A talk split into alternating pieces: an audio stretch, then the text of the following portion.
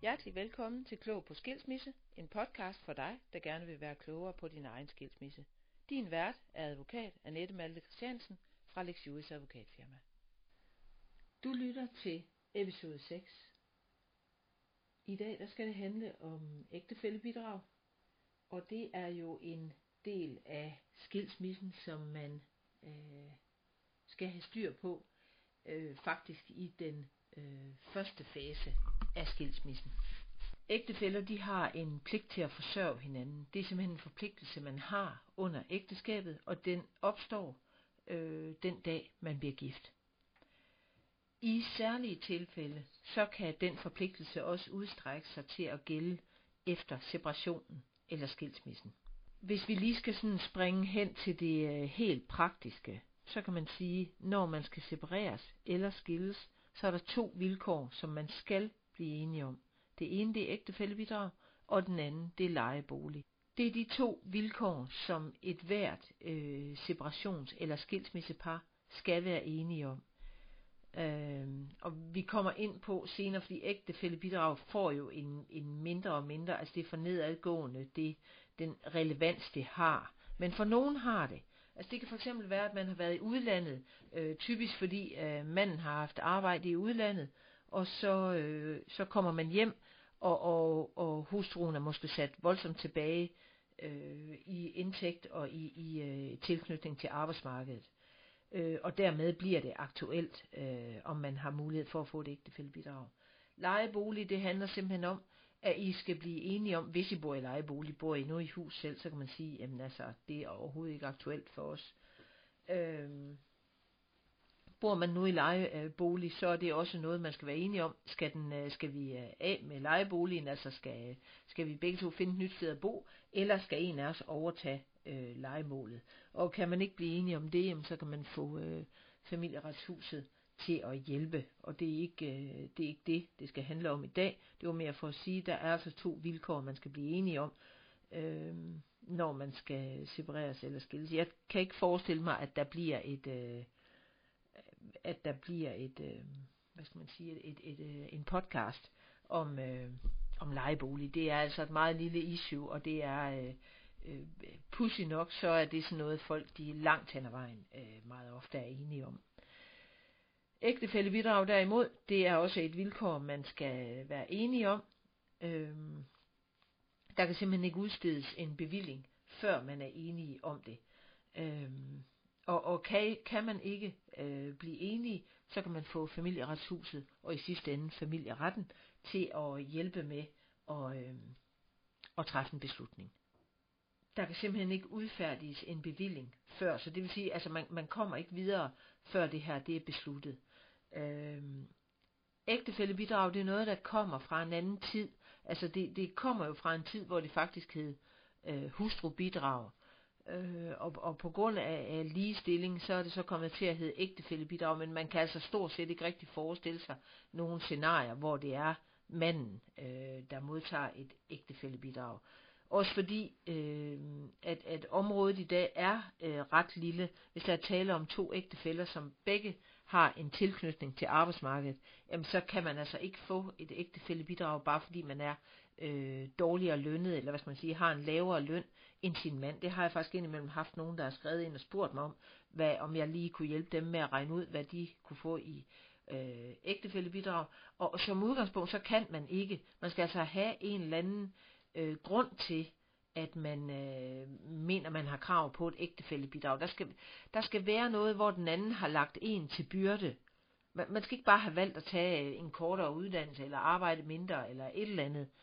Øh, der, der, der skal være noget, man har gjort for den andens skyld, eller for familiens skyld. Og dermed har man en dårligere tilknytning til arbejdsmarkedet. Så kan der være, øh, så kan det være, at der er en mulighed. Derudover så kan man sige, at øh, den anden ægtefælle skal jo så også have en indtjening, der er meget større end den, man selv har. Der er som udgangspunkt fire punkter, øh, der har øh, afgørende betydning, og det er forskellen i indkomsten, og at øh, den årlige indkomst for den, som modtager ægtefællebidrag, det ikke kommer til at overstige 320.000 øh, med bidraget det er ægteskabets varighed. Det kan altså ikke nytte noget, at man har været gift et års tid, og så øh, vil man godt bede om et ægtefælde bidrag på så og så mange tusind hver måned. Øh, og så har det som udgangspunkt også betydning, hvilken udsigt du har til fremtidig beskæftigelse. Og nu så er vi lidt tilbage til tilknytningen til arbejdsmarkedet. Du har en fin tilknytning, du har altid passet dit arbejde, du har altid været på arbejdsmarkedet, jamen så er der ikke nogen mulighed for at få et ægtefællebidrag. Heller ikke selvom man er øh, dårligere lønnet end sin ægtefælle. Typisk vil det være en mand. Men øh, det, det er der altså ikke. Der skal være nogle særlige grunde, som har en betydning. Det er familieretten, der træffer en afgørelse om, man har ret til et ægtefællebidrag. Når så de har besluttet eventuelt, jamen det har du. Du har ret til et ægtefællebidrag, det vurderer vi. Altså de, de, øh, de begrundelser, øh, der skal til for at tilkende et ægtefællebidrag, de er til stede. Du har, I har været ude at rejse, og det har I været øh, på grund af din mands arbejde, og det har I været i 10 år. Øh, og nu er I så øh, kommet hjem, og nu skal I skilles, og, og nu har du, øh, nu er du sat øh, voldsomt mange år tilbage øh, på arbejdsmarkedet. Dermed kan man godt i en overgangsperiode have krav på et øh, ægtefællebidrag for lige at komme i gang igen. Så kommer næste step, og det er familieretshuset, der så skal afgøre, hvor stort bidraget så skal være, og hvor lang tid det skal betales. Det bliver beregnet, øh, det vil ofte udgøre en femtedel af forskellen på jeres bruttoindkomst. Det vil altså sige, når du skal beregne øh, ægtefællebidraget, så tager man øh, en femtedel af forskellen på jeres bruttoindtægter. Man tager altså øh, den, den højeste indtægt og trækker den laveste øh, af jeres indtægter fra, så får man øh, differencen, og ud af det, der dividerer man med 5 og får en femtedel. Så vil øh, den femtedel være det, øh, du modtager øh, årligt, altså sådan i, i, i grove gennemsnit, i ægtefællebidrag. Man får fradrag for betaling af, af ægtefællebidrag, og man har til gengæld også øh, pligt til at betale skat af ægtefællebidraget.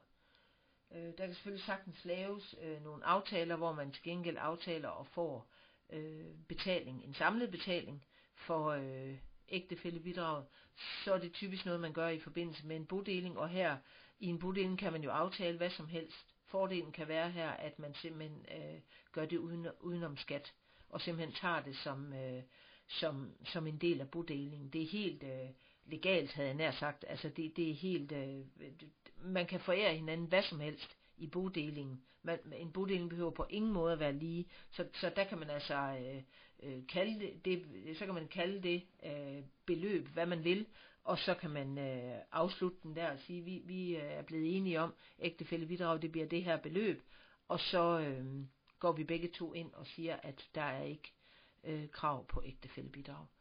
Øh, det kan i hvert fald være, øh, det kan være en måde at gøre det på. Det var lige sådan et øh, hurtigt øh, hop. Øh, bidragets størrelse. Hvis den ene af jer, altså hvis den, der skal modtage bidrag, øh, har en meget lille, meget, meget lille indtægt, altså for eksempel øh, er på SU, jamen så fastsætter man øh, øh, den indkomst fiktivt, og, og typisk siger man, at man så har en, en indkomst på 120.000 øh, hvilket man jo for eksempel ikke har på SU, men det, det går man så ind og fastsætter, at så har den, der skal modtage bidraget, en øh, indkomst på 120.000, og så beregner man efter den indtægt. Perioden den øh, kan variere, alt efter hvor længe man skønner det vil tage øh, for den, der skal modtage bidraget, og komme øh, godt ind på arbejdsmarkedet igen, og få, øh, få mulighed for at være selvforsørgende, fordi det er til enhver tid det, man sigter efter det, er, altså det, er, det, det her det er lagt an på, at vi skal alle sammen forsørge os selv i den sidste ende. Det er det helt klare øh, udgangspunkt, og det er også derfor, at færre og færre er berettiget til et ægtefællebidrag. Der skal virkelig, øh, der skal noget til, og det hele det bliver fastsat efter, hvor lang tid tager det, før øh, den økonomisk dårligt stillede er klar til at være selvforsørgende.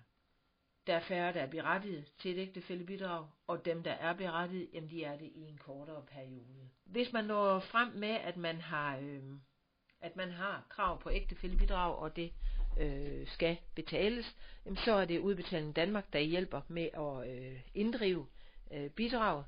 Og som nævnt, så er det fradragsberettiget for den, der yder bidraget, og det er skattepligtigt for den, der øh, modtaget, øh, den, der modtager det.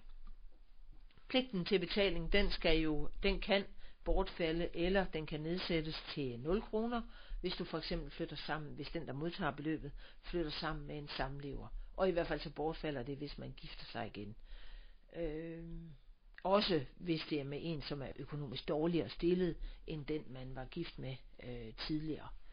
Øh, men det kan altså også have betydning bare det, at man, øh, man flytter sammen med en samlever, så kan man altså forvente, at for eksempel ens ægtefælle kan tage det op igen i, øh, i familieretshuset og i familieretten. Øh, Øh, så, så det skal man lige, øh, det, skal, det skal man i hvert fald lige have med i tankerne, inden man, øh, inden man gør det. Det var det, jeg ville sige om øh, ægtefælde bidrag for nu. Hej igen.